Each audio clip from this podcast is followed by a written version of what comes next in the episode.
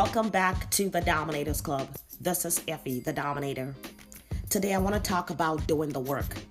Oftentimes we say, just do it. But what does that look like? If truth be told, we don't want to do the work. We want to play.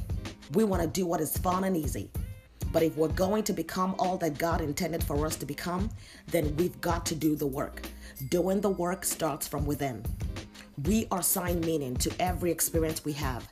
Some people assign failure to relationship because they've experienced a divorce or abuse. So every time they think about a relationship, they associate it with pain and failure. And until that feeling is released, it remains and it affects everything else that happens on the outside. So I want to encourage you today to begin the work.